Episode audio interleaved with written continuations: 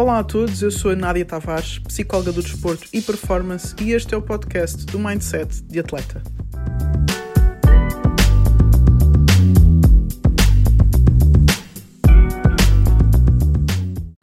Boa noite, estamos em direto para o Weekly Boost desta semana, hoje com mais um tema. Uh, hoje vamos falar sobre a relação treinador-atleta. Está aí o pessoal a entrar. Muito boa noite, muito boa noite, boa noite pessoal.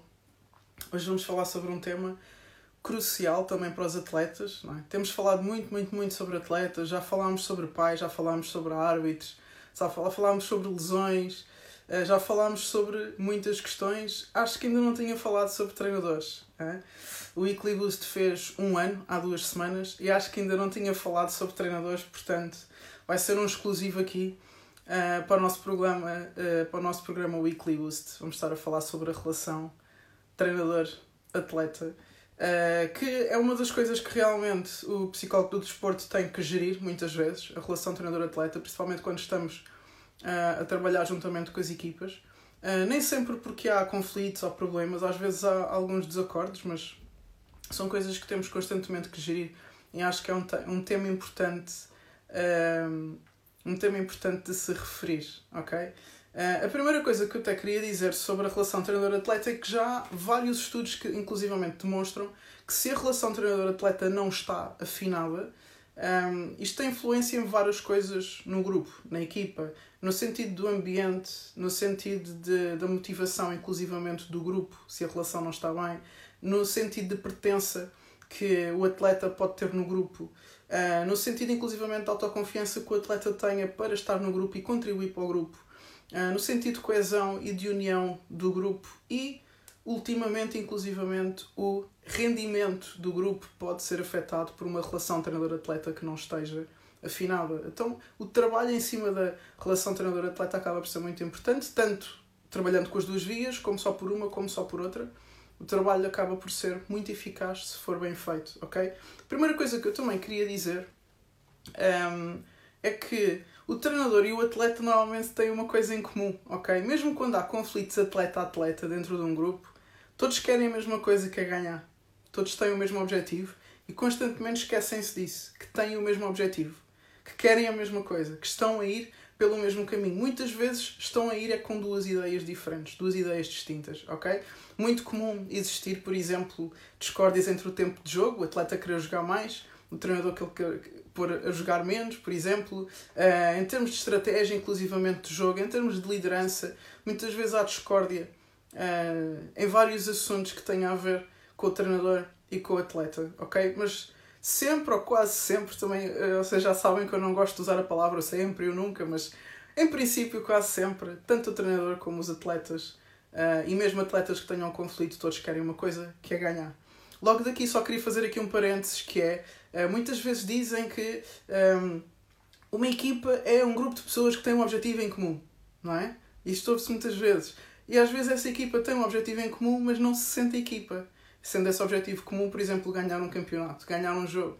Podem ter esse objetivo em comum e não ser equipa, então equipa, na verdade, quer dizer muito mais do que isso. E quando falamos de equipa, não falamos só dos atletas, temos que incluir também a equipa técnica, porque todos trabalham em conjunto, estão todos juntos todos os dias, trabalham para o mesmo objetivo, sentem as mesmas coisas quando perdem. Então é importante que estas duas equipas, a equipa técnica e a equipa de atletas, estejam uh, alinhadas, ok? Então eu vou aqui separar, uh, falar primeiro para os treinadores e depois falar para os atletas de um erro que os treinadores cometem e o que é que eu acho que poderiam fazer para corrigir esse erro e um erro que os atletas cometem e o que é que poderiam fazer para corrigir esse erro, ok? Então, começando aqui pelos treinadores, também tentar perceber aqui que o treinador está acima do atleta em termos de decisões e eu acho que às vezes os atletas não entendem isso, ok? Existe uma hierarquia clara, o líder da equipa é o treinador, é ele que toma as decisões e é ele que vai ser responsabilizado pelas suas decisões, ok? Isso tem que ficar claro para todos os atletas, ok? E o treinador, mesmo tendo essa posição hierárquica sobre a equipa, a liderança em cima da equipa, há aqui uma coisa importante que às vezes uh, não é que abuse, mas guarda-se muito detrás do papel hierárquico e da liderança da equipa e esquece que se calhar liderava melhor a equipa, influenciava mais um grupo que conhecesse, ok? Então às vezes existe uma discussão entre será que o treinador tem que ser mais competente ou ligar mais às pessoas. Eu digo que tem que ser as duas coisas, são duas pernas que se completam, ok? Se o treinador for muito competente, mas não tiver relação com os atletas, no momento de pressão, ninguém o vai ouvir.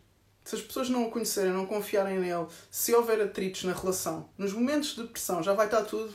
Hum, pois, eu já sabia, porque é assim. Normalmente os atletas depois têm uma postura muito defensiva relativamente a decisões do treinador em momentos de pressão, ok?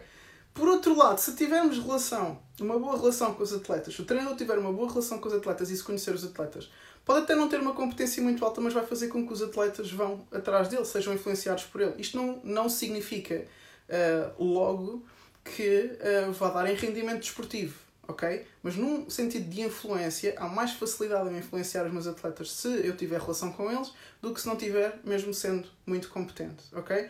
Mas o isco que puxa os atletas para uma influência da parte do treinador para os atletas é eu conhecer os atletas e ter uma relação com os atletas. Eu não posso simplesmente estar à espera que eles façam o que eu estou a dizer só porque eu estou a dizer. Ok? Principalmente por causa do que eu estava a dizer no início. Às vezes os atletas têm dificuldades em perceber a postura hierárquica do treinador. Ok?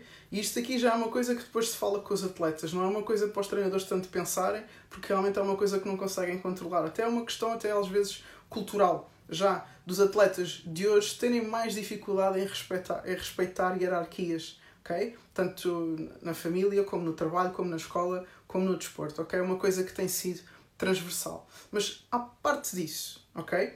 A questão é que se tu conseguires conhecer os teus atletas e ter relação não vai ser preciso estás a estabelecer o teu poder constantemente com a autoridade ou à força, porque vai ser natural, ok?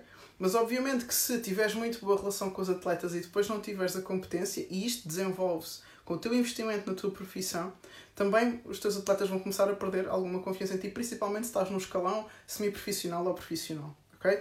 Tem que haver sempre estas duas pernas. Então, às vezes, um erro que os treinadores cometem é uh, estabelecer a hierarquia uh, de, à força, ok? E dizer, eu sou treinador, eu é que sei, uh, tu não jogas e tu jogas, porquê? Não tenho que dar explicações, não, não tenho que dar explicações a ninguém, eu sou treinador, eu é que sei, e depois eu é que arco as consequências, então é que, não sei o quê. Tens toda a razão, eu costumo dizer isto muito aos treinadores, tu tens toda a razão, tu não tens que dar explicações, mas ganhas muito se deres, ok?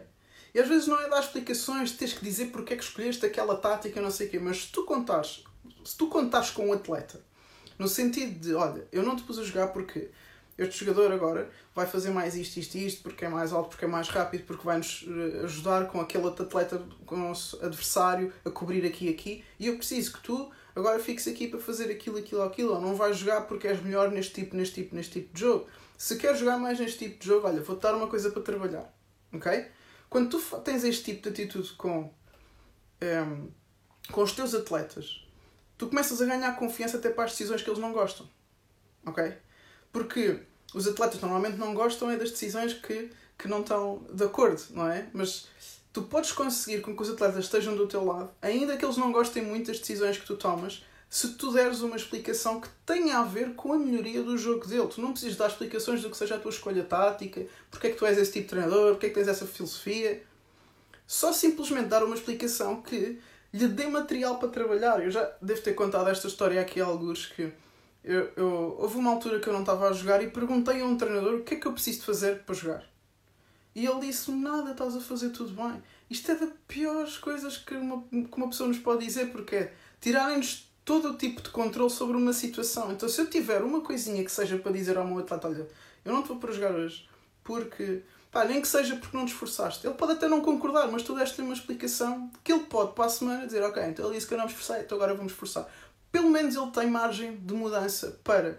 Se o atleta sentir que não tem margem de mudança, que não tem uma explicação, que é só um porque sim, vai ser difícil para ele aceitar e confiar uh, e estar num, num, num ambiente em que se sinta motivado, ok? E isto são depois coisas que se trabalha com os atletas, ok? Eh, eu estou só aqui a tentar dar um ponto de vista ao treinador do que é que o treinador pode trabalhar. Depois dos atletas também se pode trabalhar, mas do que o treinador pode controlar é ter uma relação com os atletas, é tratá-los como pessoas, não só como atletas e jogadores. Eles são pessoas uh, que não, não são robôs que estão ali ao serviço e que não têm sentimentos e que precisam é de fazer o que o treinador manda e mais nada. Ok? Isso não resulta com pessoas, não é? Atrás de todo o atleta há uma pessoa. Uma pessoa com sentimentos, com objetivos, com frustrações, não é? Com objetivos que tinha e que não foram cumpridos, com expectativas que se calhar pensava que isso ia de uma forma e foi de outra. Ou seja, temos que respeitar um bocadinho isso e se nós conseguimos ter se o treinador conseguir ser mais holístico, não, é? não ser só técnico, tático e depois delegar o físico, mas também tiver a parte emocional, psicológica, pessoal com o atleta, ele vai ganhar muito nesse sentido, porque vamos imaginar no futebol, nós temos um grupo de 25 atletas, não é? Pelo menos, temos um grupo de 25 atletas um, em que só 11 é que jogam, não é? 11, 14, se nós conseguimos fazer as três substituições, pá, se calhar não rodamos assim muito e temos se calhar 10 atletas que quase nunca jogam. Ok? Nós, em termos de treino, temos que conseguir manter os outros 10 que não jogam também motivados. Não é? Senão o nosso nível de treino vai ser um bocadinho pobre, porque se só os que jogam é que estão motivados, se só os que jogam é que se sentem uh, intrusados, é que se sentem autoconfiantes, é que se sentem que pertencem ao grupo, que são úteis para o grupo, que servem para alguma coisa, e os outros 10 que não jogam, não têm explicação, não sabem porquê, o treinador também não fala, porque tem que ser como tem que ser e a gente tem a ganhar jogos. Se tivermos metade do grupo assim, o nosso treino vai acabar por descer de rendimento e a equipa no total acaba por descer de rendimento. Nós temos que conseguir manter os atletas que não jogam igualmente motivados. Não é? Então é focá-los no processo. Ok, não jogaste, mas há isto, isto e isto para trabalhar. Olha, se tu queres jogar neste tipo de jogos, tu precisas melhorar o teu salto, a tua corrida, a tua visão, as tuas decisões, não sei. Dar-lhe coisas para trabalhar. Isto é ter relação com a pessoa. É dar feedback. É uma coisa que às vezes os treinadores têm dificuldade em dar feedback. Acham que estão a dar muitas explicações. Dar feedback é essencial para que eu tenha o meu grupo, o grupo que eu estou a liderar, melhorar. Ok? Seja de uma coisa que fez mal, seja de uma coisa que precisa de melhorar. Ou seja de uma coisa que fez bem. Ok? Ou de uma coisa que precisa fazer menos. Ok? Seja a nível mais pessoal, seja a nível mais técnico-tático, seja físico, o treinador é o líder da equipa e deve dar feedback ao seu grupo. Às vezes fala-se disto muito nas empresas. Existe muita falta de feedback. Uma pessoa não sabe se está a fazer as coisas bem, se está a fazer as coisas mal. Ou uma pessoa faz alguma coisa mal e porque o líder tem dificuldade em confronto, não diz nada, faz só uma cara de lado, depois vai, vira costas e vai-se embora e dá só a entender que não gostou, mas nunca diz muito bem porquê. Ninguém melhora desta forma. Okay? Além disso, criamos um ambiente um bocado agressivo e um ambiente tão ambíguo que não sabemos para onde nos virar. Okay? Por isso é que muita gente se sente insegura muitas vezes uh, neste tipo de papéis, por falta de feedback. O feedback dá assertividade, dá objetividade e dá segurança, porque há informação clara do que é que eu tenho que fazer, do que é que eu estou a fazer mal, do que é que eu preciso de melhorar. Okay? Então, ainda que eu não esteja a ter os resultados que eu quero, eu tenho coisas para me agarrar, eu tenho pequenas metas. Eu sei que se calhar se eu não jogar, mas sei que se calhar não joguei, mas sei que melhorei naquela semana aquilo que o treinador me pediu. Depois o treinador volta a dar feedback e diz: Olha, melhoraste, boa, mas olha, ainda precisamos disto e ele está a fazer agora melhor e para a equipa é melhor isto. Ok, espetacular. Diz-me só o que é que eu tenho que fazer para continuar a trabalhar e manter-me motivado. Motivado é ter um motivo. Ok? Se o atleta não tiver um motivo, e esse motivo é dado pelo treinador, a motivação acaba. Então, mesmo que o atleta não jogue, dar-lhe informação. Mesmo que o atleta não esteja a ter resultados, dar-lhe informação de coisas que ele pode melhorar. Dar feedback. E dar feedback não é dar explicações, não tem que dar explicações. Não, dar feedback é uma das melhores ferramentas de um líder. Ok? E isto é o que eu tinha para dizer aos treinadores. Ok? Criar relação com o atleta, conversar com o atleta, incluir o atleta no processo de treino e inclusivamente nas decisões que ele tomou. Olha, hoje não vai jogar porque, olha, hoje vai jogar porque precisa de ti ali. Deixar papéis claros, assertividade, objetividade, que aumenta inclusivamente o foco dos atletas, ok? Relativamente à relação treinador-atleta, agora a falar dos atletas, ok? Digo outra vez a mesma coisa. Os atletas às vezes têm dificuldade em perceber a questão hierárquica de que o treinador está acima, de que ele é que toma decisões e que ele é que vai ser responsabilizado por determinadas decisões, ok? Posto isto, o que é que o atleta pode controlar da decisão do treinador? Zero. Ok? Não é uma coisa que ele possa controlar. Quem vai decidir é sempre o treinador. Então, o que o atleta tem que se focar é no trabalho dele. A maioria das vezes que um atleta está descontente com o seu treinador é porque não está a jogar, ou porque não está a jogar muito bem, ou porque decidiu assim e não decidiu. Pronto, tem sempre a ver com alguma coisa que eles não estão de acordo e que provavelmente os levou a perder algum jogo a perder algum campeonato, aconteceu alguma coisa e eles não tiveram de acordo na decisão. Normalmente o atleta, às vezes, para desviar inclusivamente a atenção daquilo que ele pode melhorar, dispara para o treinador. Ok?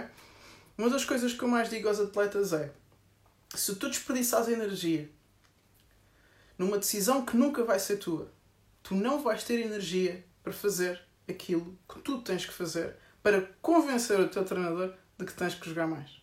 Ok? Se estás num jogo preocupado que não sei se vou jogar, se vou ser convocado, olha outra vez, estou a dar mais atenção àquele, porque não sei o quê, porque não sei quantos, como é que tu vais estar focado naquilo que tu tens que fazer? Eu uma vez disse isto a um atleta. O atleta estava sem jogar há muito tempo, sem entrar, ou entrava já no fim, só quando eles já estavam a ganhar, quando já não havia sequer esperanças das coisas mudarem. O treinador punha-lhe a jogar. Ele andava chateado porque andava achava que o treinador não gostava dele e que achava que o treinador andava a perseguir e que não era justo e que ele assim nunca ia chegar a lado nenhum. Vejam como é que já está a acontecer. Já, ele está-se a, a, tirar a responsabilidade de melhorar porque assim ele não ia chegar a lado nenhum por causa do treinador. Tá? Eu disse assim: olha, enquanto tu estiveres focado nisso, quanto focado estás nos objetivos que tens? Ah, não, estou focado, eu tenho objetivos. Eu, quais? Então, melhorar. Eu, o quê? Ah pá, nunca pensei nisso. Não é? Nunca pensei nisso. Nunca pensei nos meus objetivos. Vocês vejam quão profundo é que isto é. De um atleta dizer que merece jogar e que tem que melhorar e que não sei o quê, mas que o treinador não gosta dele, então não põe a jogar. E ele dizer-me que nunca tinha pensado nos seus objetivos. Eu disse, claro que nunca tinhas pensado nisso. Passas a vida a pensar em coisas que não têm a ver com as tuas decisões. Neste momento, a tua decisão que seria de teres um objetivo e vis treiná-lo, e vis repeti-lo, e vis corrigi-lo, nem sequer te passa pela cabeça, porque estás a pensar que a tua melhoria está nas mãos do teu treinador e não está na tua. Obviamente que o treinador tem uma influência, mas eu já falei para os treinadores, e agora a falar para os atletas. O atleta o que tem que ter são objetivos que o façam manter-se envolvido com a melhoria do seu jogo. Ele não tem que estar preocupado se o treinador me põe a jogar. Óbvio que se eu não jogar eu não vou gostar, e se eu jogar eu vou gostar mais. Não estou a dizer que tens que amar não jogar. Não é nada disso. Inclusive, se amasses não jogar, ia ser estranho. Mas o teu foco tem que estar em ti. Isto não é um, um clichê motivacional. Isto é inteligência. Isto é seres emocionalmente inteligente, que é direcionar o teu foco para aquilo que interessa, que é aquilo que te vai dar retorno, que é o teu treino. Não é o ficar chateado e amoado e já não responderes bem ao teu treinador porque achas que ele não te está a ouvir, ou porque achas que não vale a pena, ou porque ele não fala comigo agora não falo com ele, ou porque ele não olha para mim agora não olho para ele, se ele não põe a jogar agora já não vou dar o meu melhor. Quem é que vai sofrer com isso? Quem é que vai perder porque tu não dás o teu melhor? Tu vais ser o primeiro. Cada vez que não dás o teu melhor, não estás a treinar. Porque tu só começas a treinar realmente depois de estares algum tempo a dar o teu melhor durante um treino. Então imagina, tu estás a desviar toda a tua energia para aquilo que o outro devia estar a fazer. Para o que o treinador devia estar a dizer, para o que o treinador devia estar a decidir. E tu não tens energia nenhuma para pensar naquilo que tu tens que fazer. Então, por um lado, eu percebo que um jogador que não joga fique triste, fique em baixo, fique chateado. Tudo bem. Mas é de inteligência emocional tu conseguires pegar na tua energia, no teu potencial, na força que tu tens, na motivação que tu tens e direcionares tudo para aquilo que tens que fazer. Ainda que essa energia venha da raiva de não estares a jogar. Se tu conseguires direcionar essa energia para os teus objetivos, é muito melhor do que direcionares essa energia para estares a falar do teu treinador. Porque isso vai-te dar cada vez mais sensação de desgaste, de cansaço, de desmotivação, de que não vale a pena. Quanto mais tu alimentas esses pensamentos e essas conversas e depois juntas-te a um amigo teu que também fala mal e depois alimenta essa conversa, menos tu vais dar nos treinos menos vontade tu vais ter. Tu vais começar realmente a acreditar que a culpa de tu não melhorares é de outras pessoas. Inclusivamente vais começar a criar um padrão de que sempre que não consegues fazer alguma coisa é porque alguém está-te a perseguir ou não gosta de ti ou não te dá a oportunidade. O que tu tens que te focar é que quando te deem essa oportunidade tu estejas 100% preparado. Quando essa oportunidade for dada, que estejas 100% preparado. Uma das coisas que eu mais gosto de perguntar a atletas que não estão a jogar e que reclamam de não ter uma oportunidade é se tu tivesse a oportunidade hoje o teu treinador ia se arrepender de dar essa oportunidade? Estás preparado para essa oportunidade? Para jogar de início, para jogar 90 minutos? Para arcar com uma responsabilidade? De estares tu naquela posição? E às vezes os atletas tremem quando eu faço esta pergunta. Então, se tremes é porque não estás a dar o teu melhor na fase em que estás agora, que é de não jogar ou de jogar pouco, ok? Então tu tens de focar na fase em que estás agora. Tu tens de focar nos teus objetivos, em dar o teu melhor, direcionar essa energia para os teus objetivos e depois, quando a oportunidade surgir, que não depende de ti, depende de uma decisão do treinador, dares o teu máximo, ok? Eu acho que tenho aqui uh, umas perguntas. Deixa-me pôr aqui.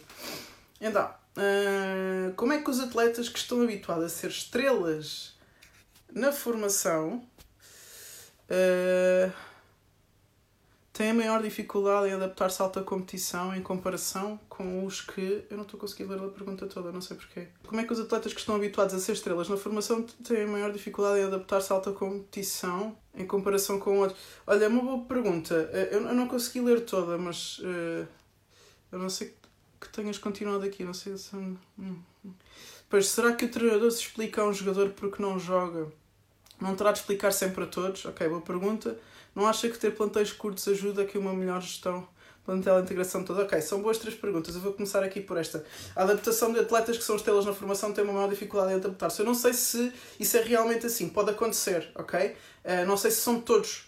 Mas uh, a verdade é que quando nós temos um salto de júniores para séniores ou júniores para profissionais, às vezes os atletas não têm em todos os clubes primeira hipótese de fazer, por exemplo, o sub-23 ou equipas B e, e passam logo em comparação com os que sobem com menos estatuto. Ok, obrigado. Aí completou a, a pergunta. Ok, então são atletas que estão habituados a ser estrelas de formação em comparação com atletas com menor estatuto podem ter mais dificuldade em adaptar-se à competição. Ok, era isso que eu estava a dizer. Eu acho que pode não ser uh, uma coisa geral, acho que não é com todos, acho que isso não acontece com todos. Nos casos em que aconteça, pode ser porque quando um atleta salta de um escalão de formação para um escalão, um escalão semi-profissional ou profissional. Um, ehm, Primeiro, entendam que escalões de formação são dois anos de diferença.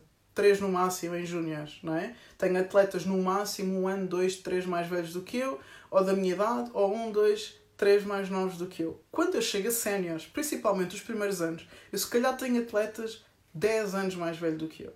7 anos mais velhos do que eu. Pessoas que já estão habituadas à alta competição, ok?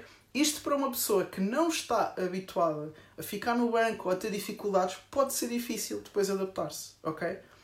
E um atleta que se calhar uh, sempre esteve no banco, sempre teve que lutar pelo seu lugar e teve um estatuto mais médio, se calhar já está mais habituado a isso e continua a trabalhar no mesmo processo e depois até acaba por conseguir ter mais persistência ao longo do tempo e aguentar-se no escalão sénior. Esta poderia ser a explicação, se bem que eu acho que não acontece com com, com esta separação de o que foi estrela e o que não foi. Eu acho que há muitos atletas que têm dificuldade a chegar ao escalão sénior exatamente por não estarem habituados a esta diferença uh, tão grande do escalão sénior, que às vezes são de 10 ou de 15 anos, ou do mais velho que estiver para ele, não é? quando ele entra aos, aos 18, aos 19 anos ou aos 20 anos, às vezes tem lá atletas de 30 anos, de 32, de 35, com muitos, muitos, muitos anos de experiência.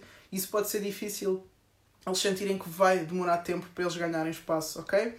Depois tinha aqui esta pergunta também acho que está boa. Será que um treinador, se explicar a um jogador porque é que não joga, não terá de explicar sempre a todos? Ok. Uh, eu não vejo problema nisso. Eu, eu, eu, acho que a palavra dar explicações, ou a expressão dar explicações, uh, pode ser um, pouco depreciativa do lado do treinador. O treinador sente-se um bocado vulnerável quando tem que dar explicações. Eu acho que, que era o que eu estava a dizer, eu acho que o treinador tem que habituar-se a dar feedback ok?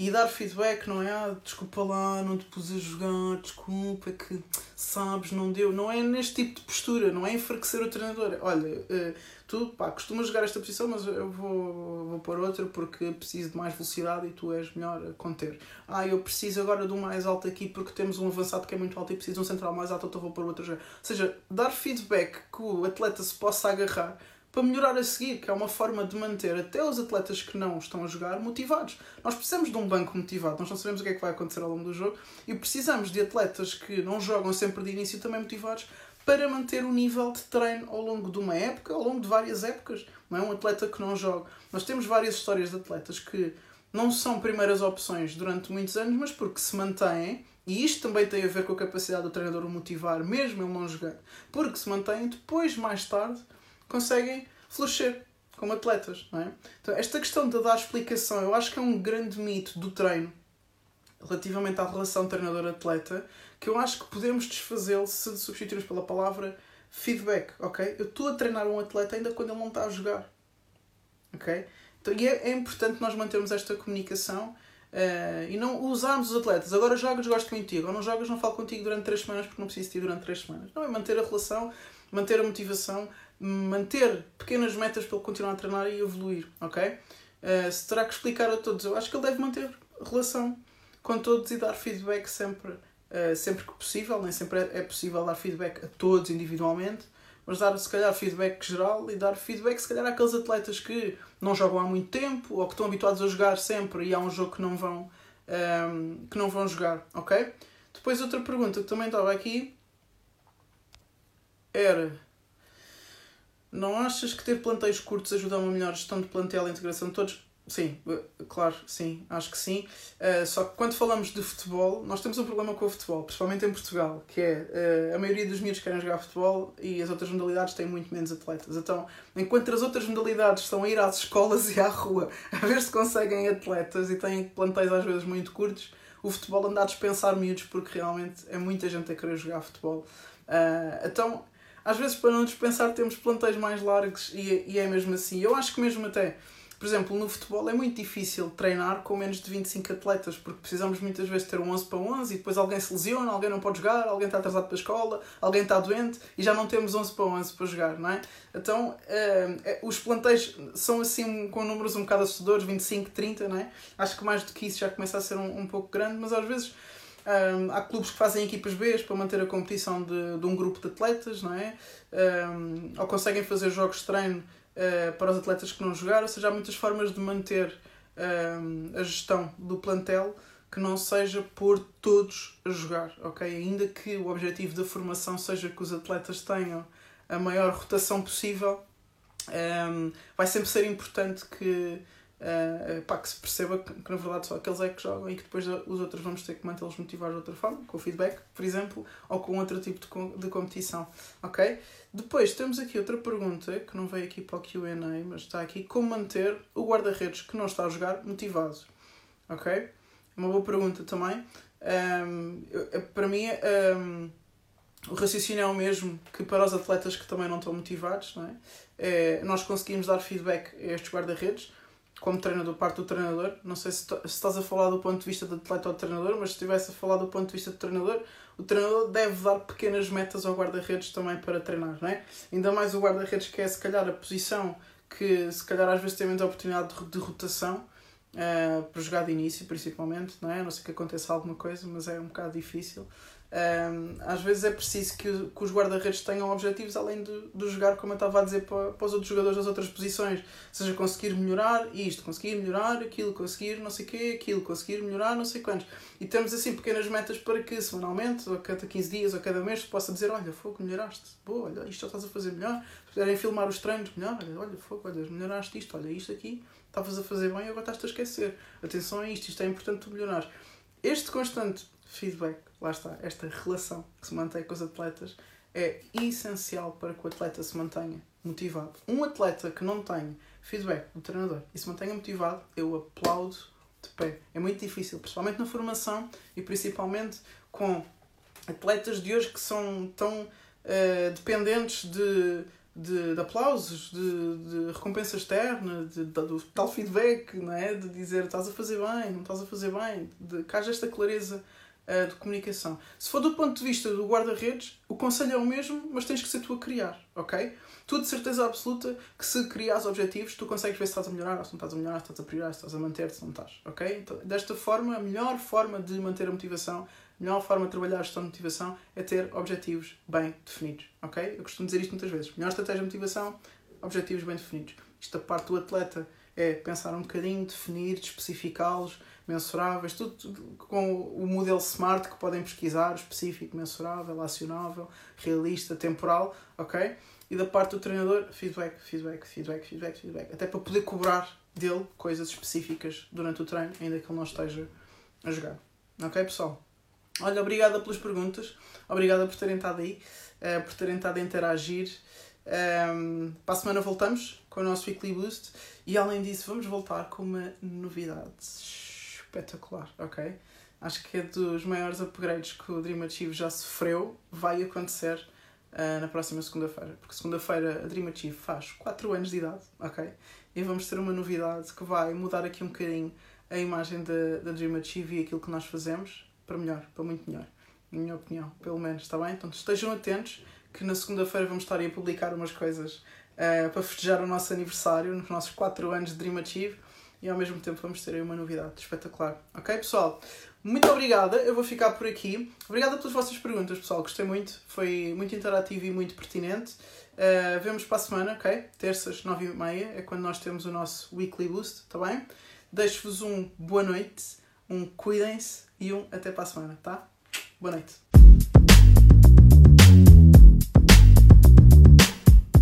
Espero que tenhas gostado da mensagem, que tenhas desfrutado dela, mas agora lembra-te, põe em prática. Até à próxima.